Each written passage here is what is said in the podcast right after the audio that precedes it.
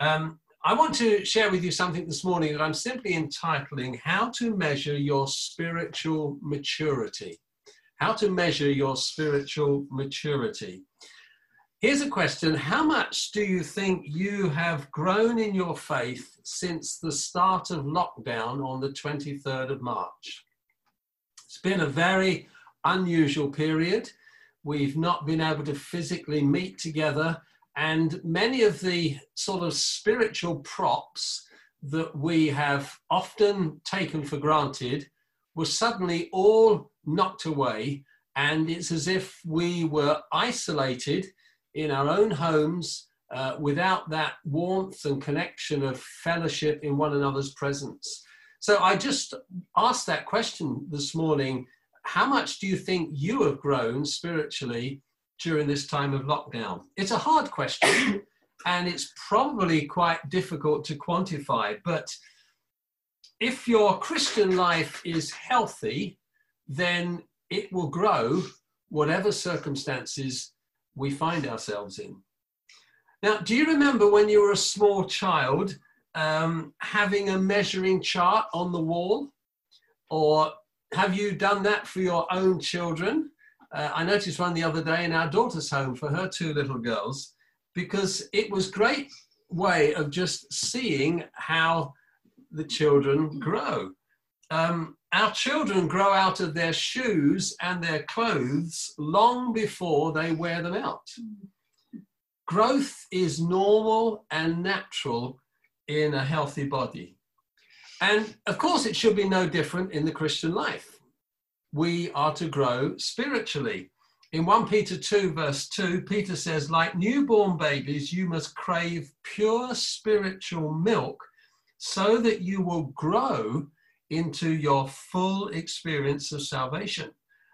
And then in 2 Corinthians 10 15, Paul writes to the Christians at Corinth and he says, Our hope is that as your faith continues to grow, our sphere of activity among you will greatly expand. Jesus, I think, picked up this important point in John 15, verse 8, when he said to his disciples, When you produce much fruit, you are my true disciples. This brings great glory to the Father. As, as a tree or a fruit tree, a bush matures, it becomes increasingly fruitful. Um, Dr. Neil Anderson, who wrote a book called Victory Over Darkness, he said ultimately, every Christian is responsible for his or her own maturity and freedom in Christ. Nobody can make you grow. That is your decision and daily responsibility. So, do you think you've grown spiritually during lockdown? Or have you shrunk? Or have you been spiritually dormant? Only you can kind of make the assessment to that question. But spiritual stature is really very, very important. And the Apostle Paul was concerned about the immaturity of the Christians at the church in Galatia because he said in Galatians 4, verse 19, Oh, my dear children, I feel as if I'm going through labor pains again for you. They will continue until Christ is fully developed in your lives. That's God's heart. That's God's plan for each and every one of us. And I want us just to go to Ephesians chapter 4 for a kind of a key text, a key verse of scripture to root what I want to share with you in the next moment. So, Ephesians chapter 4 and verse 1 sort of sets the scene for what Paul goes on to say. Because in verse 1 of Ephesians 4, Paul says, I'm a prisoner, but I beg you to lead a life worthy of your calling, for you have been called by God. And then he goes on, if we pick up from verse 11, he said, These gifts Christ gave to the church apostles, prophets, evangelists, pastors, and teachers. Their responsibility is to equip God's people to do his work and to build up the church, the body of Christ. This will continue until we all come to such unity in our faith and knowledge of God's Son that we will be mature in the Lord, measuring up to the full and complete standard of Christ. Then we will no longer be immature like children. We won't be tossed and blown about by every wind of new teaching. We will be not be influenced by people who try to trick us with lies so clever that it sounds like the truth. Instead, we will speak the truth in love, growing in every way more and more like Christ, who is the head of his body, the church. He makes the whole body fit together perfectly. As each part does its own special work, it helps the other parts grow so that the whole body is healthy and growing and full of love. That word grow and growing is mentioned a few times there, but the, the key verse is verse 13. And I'll just read it again from the New King James. It says, Till we all come to the unity of the faith of the knowledge of the Son of God, to a perfect man or woman, to the measure of the stature of the fullness of Christ. There used to be a time when I was taller than all of my grandsons. Um, now they're beginning to outstrip me. My eldest grandson, Ben, is six foot six, six foot seven, and um, he just towers above us. Um, growth is normal, growth is natural, and it's important last Tuesday night, we had a great prayer evening together, and there was a prophetic word given to us about level 10. And it was simply this that at this time, it is as if level 10 is in dry dock. It's being repaired, maybe, being freshly equipped. It's going to be taking on new crew members, all those things that happen to a ship while it's in dry dock. But level 10 will need mature, spiritually grown up people to take it on its mission when the time comes to sail. And I believe that God will keep us in dry dock until he believes we are spiritually mature enough to go on the mission that he has destined for us as a church. I remember um, many, many years ago here in Southampton when the QE2 was in dry dock and I was able just to wander freely into the dock. And Janice and I walked right down and right underneath the ship. It was amazing. Uh, it was amazing to see this ship in dry dock and to go right underneath it. But there were some gates at the other end that didn't look too thick. And if they were breached, then millions of tons of water would suddenly come in and the ship would float. And of course, that's what happens. And I believe that the time will come for level 10 when the gates that are holding back the river of God will be removed and we will rise and float on the river of God's Spirit because I really believe that God is going to visit our nation. But unless we are mature, we will be like a ship without a rudder, without purpose or destiny. And I really believe that that's a prophetic word about dry dock that we need to pray into to get further understanding as to what God wants us to realize about level 10 at this particular time. But let me just give you a few things that came to my mind as to what it means to be spiritually mature. What are the signs? There, there could be many things, but I've just drawn a few things that I hope will help us this morning. The first one is when I can still worship God having lost everything. We had read to us from Elias that passage in Job chapter 1. Um, Job was a wealthy man. But God allowed him to be used to prove to Satan that here was a man who would still worship God if he lost everything material in his life. Jesus said on one occasion, Watch out, be on your guard against all kinds of greed. Life does not consist in an abundance of possessions. Luke 12, verse 15. And you will remember the occasion in the New Testament when a rich young man came to Jesus and said, Jesus, what do I have to do that I might inherit eternal life? And Jesus said, Well, keep the commandments. He said, I've done all that since I was a boy. And then Jesus saw that there was a great stumbling block in his life. He said, Well, you need to sell all your possessions, give it away to the poor, and then follow me. And the young man couldn't do it because his possessions were too important to him. Now, there's nothing wrong with possessions. But when material things become idols in our lives and our possessions begin to possess us, then we are in serious spiritual trouble. Because God said, You are to have no other gods before me.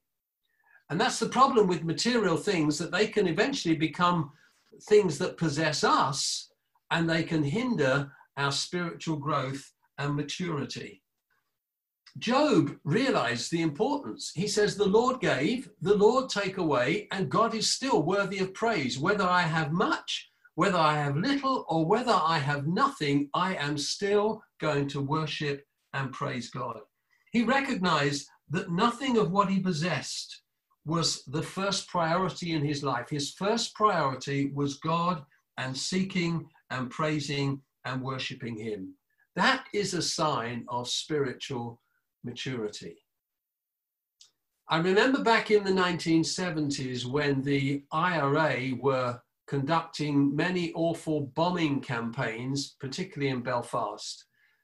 I heard this story of a Christian couple who owned a, a, business. It was a shop on, on one of the streets in Belfast. And one Saturday night, the IRA planted a bomb outside of their shop and it exploded and blew their business to smithereens.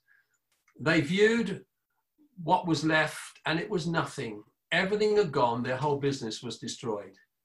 Sunday morning, they were on the front row of their church with their hands raised, worshipping and praising God despite their circumstances. You see, the scripture says, in everything give thanks. Not for everything, but in everything give thanks. And it is a sign of spiritual maturity when we can still worship God when we lose things, when things are taken away from us, when things that are perhaps dear and precious to us are gone. It's a sign of our spiritual maturity that we can still worship Him and see that God is above everything else. Paul said in Romans 12, verse 1, this is the message Bible. So here is what I want you to do God helping you. Take your everyday, ordinary life, your sleeping, eating, going to work, walking around life, and place it before God as an offering. And that's really it. Everything we possess, it needs to be offered up to God so that He has all that there is of each and every one of us. The late Ravi Zacharias said this worship is a posture of life that takes as its primary purpose the understanding of what it really means to love and to revere God. So, the first sign of spiritual maturity is that I can still worship God when I lose everything. The second sign is when God's will is accepted over and above my will. Do you remember just prior to the cross, Jesus was in the Garden of Gethsemane praying? And in Luke 22, verse 42, we've got those words where Jesus is praying in absolute agony and he says, Father, I don't want to go through this. In his total humanity, he says, Father, if it's possible, let this cup of suffering pass from me. But then he adds, It's not about my will, it's about your will being done. The mind, will, and emotions are three powerful controllers of our lives. What we are, we think. What we do, we feel is good to us. And our choices determine our destiny.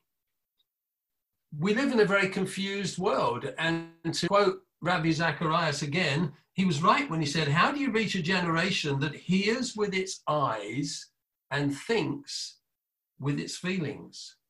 That typifies the confusion that is so often prevalent in our world so far as the mind, will, and the emotions are concerned.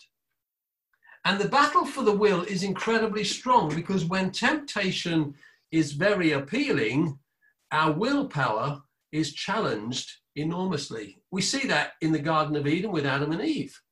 the temptation to take of the fruit. And mm-hmm. Satan comes along and he challenges Adam and Eve's willpower. Were they willing to live in obedience to God, or were they willing to yield to temptation and to take the fruit? And of course, we know what happened. Paul recognized this in Romans 7. He, he's, he's a powerful follower of Jesus, but he says, You know, I still have inner struggles with my old life. The good I want to do, I don't do. And, and, and the, the, the, the bad that I don't want to do, I find I end up doing it. And he says, What a wretched man I am. Who is going to deliver me from this internal struggle that I have in trying to do the will of God? And then he says, I thank God that through Christ Jesus, I can prevail. And then Jesus, at the start of his ministry in the wilderness, when he fasted for 40 days, and then Satan comes and says, Jesus, you're thirsty, you're hungry, you've got the mm-hmm. power to turn these stones into bread. Do it and feed yourself. And Jesus said, Man does not live by bread alone, but by everything that's in accordance with the word of God. You see, our will will always be challenged. And spiritual maturity, a sign of spiritual maturity, is when my when God's will is accepted over and above my own will. And Job said in chapter 31, verse 1 I have made a covenant with my eyes not to look lustfully at a young woman. He knew that he could be tempted. But he dealt with it by making this covenant so that he would live his life in accordance with the will and purpose of God. The psalmist picks it up. He says, How can a young man stay pure? By obeying your word, by choosing God's word over and above my will. And in 1 John 2 17, it says, The world and its desires pass away, but whoever does the will of God lives forever we can make that mistake. We so strongly desire something that we pursue it rather than saying, God, is this your will for my life? Is this your choice for me? Is this where you want me to be? Spiritual maturity is when God's will is over and above anything that is mm-hmm. of my will. Jesus gave some very clear advice, and he lived according to this himself. When he said, the first and most important thing is to seek first the kingdom of God and his righteousness, and everything else you need in life will be added to you. Matthew 6:33 that is such a great verse when it comes to trying to understand the will of God and setting his will over and above my own personal will. The third thing that I think is a sign of spiritual maturity is when I fully understand and practice mercy and grace. When I fully understand and practice mercy and grace. Ephesians 2, verse 8 says, By grace you are saved through faith. It is not of yourself, it is the gift of God. We used to, well, we've sung a song occasionally, and one line goes like this Mercy and grace are mine, forgiven is my sin. Yet I sometimes feel that that might not always be our practice towards others. Jesus said, Blessed are the merciful, for they shall receive mercy. You see, mercy takes the eyes off of yourself and your own selfish desires. Mercy takes the focus away from you and puts it on others. Showing mercy is the best way to deal with low self esteem because it stops you looking at yourself and it helps you to see others. Jesus said, when you pray, make sure you forgive the faults of others so that your Father in heaven will also forgive you. But if you withhold forgiveness from others, your Father will withhold his forgiveness from you. Are you quick and eager to forgive? Are you ready and quick to show mercy? Is grace something that naturally flows out from you when people offend you, when people hurt you, when people wrongly use you and abuse you? Is grace a part of your nature? Is mercy a part of your heart and attitude? It says in Proverbs 28, verse 7 Whoever gives to the poor will lack nothing, but those who close their eyes to, the, to poverty will be cursed. Jesus said, You will always have the poor with you. And Jesus constantly showed mercy, constantly showed grace in the way that he ministered. And a sign of spiritual maturity is that we will fully understand and practice the principles of showing mercy and grace because of the grace and mercy that we have received through the Lord Jesus Christ. Two more things as we draw this together. The fourth thing, this is a sign of spiritual maturity, is that when I can love others the way that Jesus loves me, when I can love others the way that Jesus loves me, we live in a culture that tends to love conditionally. You please me, and I will please you. You scratch my back, and I will scratch your back. Love is very cheap today because it's very much feeling focused. Since we are conditioned to believe that life is about me, what I want, what I desire, what makes me happy, what makes me feel good, we have so trivialized and minimized what love is all about. And that great passage that uh, Jocelyn read to us earlier was so powerfully teaching us what true love is all about. Jesus showed that love in action. He showed it as an action and as an attitude, and that it's not just a feeling. In our culture, love is a feeling, but it's not. Love is always a choice. And the Bible says that God is love. That's his heart, that's his character, that's his nature. But then his love is expressed when it says, God so loved the world that he gave. True love is expressed in action by expressing the love of God in the way in which we live and lead our lives. And maturity in Christ means that we will obey the new commandment that Jesus says, love one another. And the way we love one another, he says, just as I have loved you, you should love one another. So think for a moment how does Jesus love us? Well, the first way he loves us is sacrificially. He laid down his life for each and every one of us. He believed that we were worth dying for. But he also loves us unconditionally. Nothing of your past will ever stop God loving you, and nothing of your future will ever change his love for you, to quote Philip Yancey. That is the nature of God's love. And that is the way He wants us to love one another unconditionally. But then God also loves us continually. He doesn't have off days. He doesn't get in a bad mood with us. He doesn't ever turn his back on us. His love is constant. It is always there. It never, ever changes. And Paul points this out in, in the saying that this is how a husband should love his wife. Husbands, love your wives as Christ loves the church. So, you wives have got permission this morning to call upon your husband to love you sacrificially, unconditionally, and continually. And from time to time, Janice reminds me of that because it is my responsibility and the responsibility of the every husband. A wife who is rightly loved and led by a husband will have no problem in loving him in return.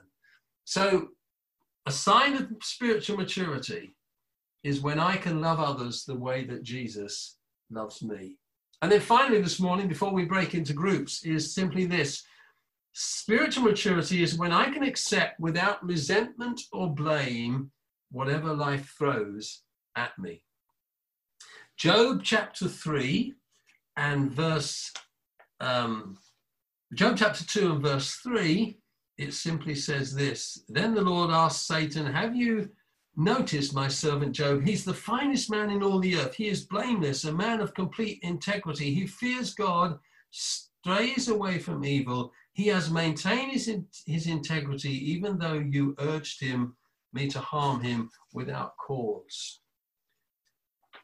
When I can accept without resentment or blame whatever life throws at me. In all of Job's time of miserable suffering, when he had lost everything, he was covered with boils, he is reduced to skin and bone. He never once cursed God.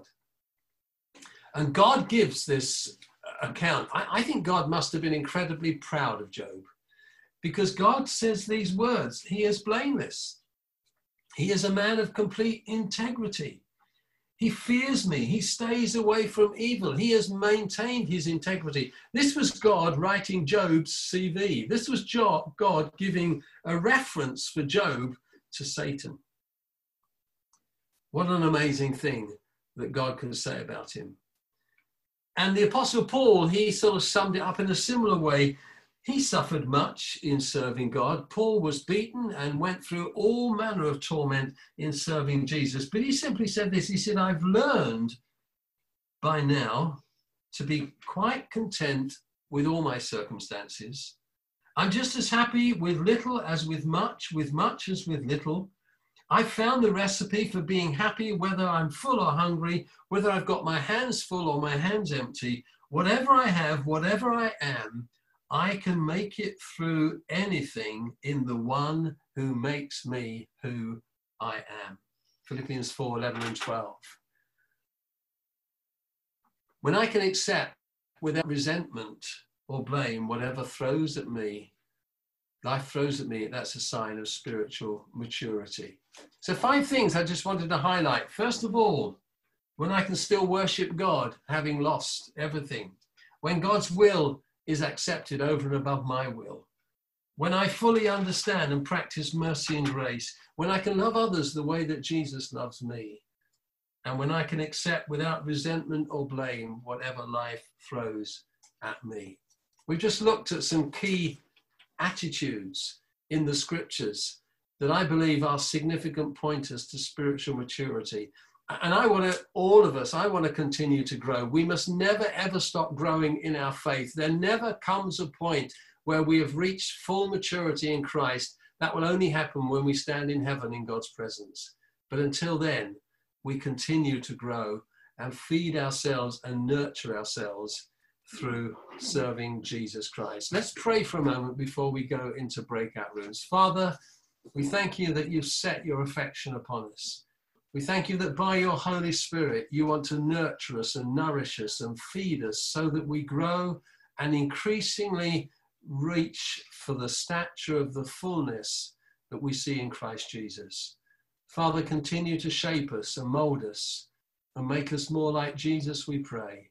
In his precious name, amen.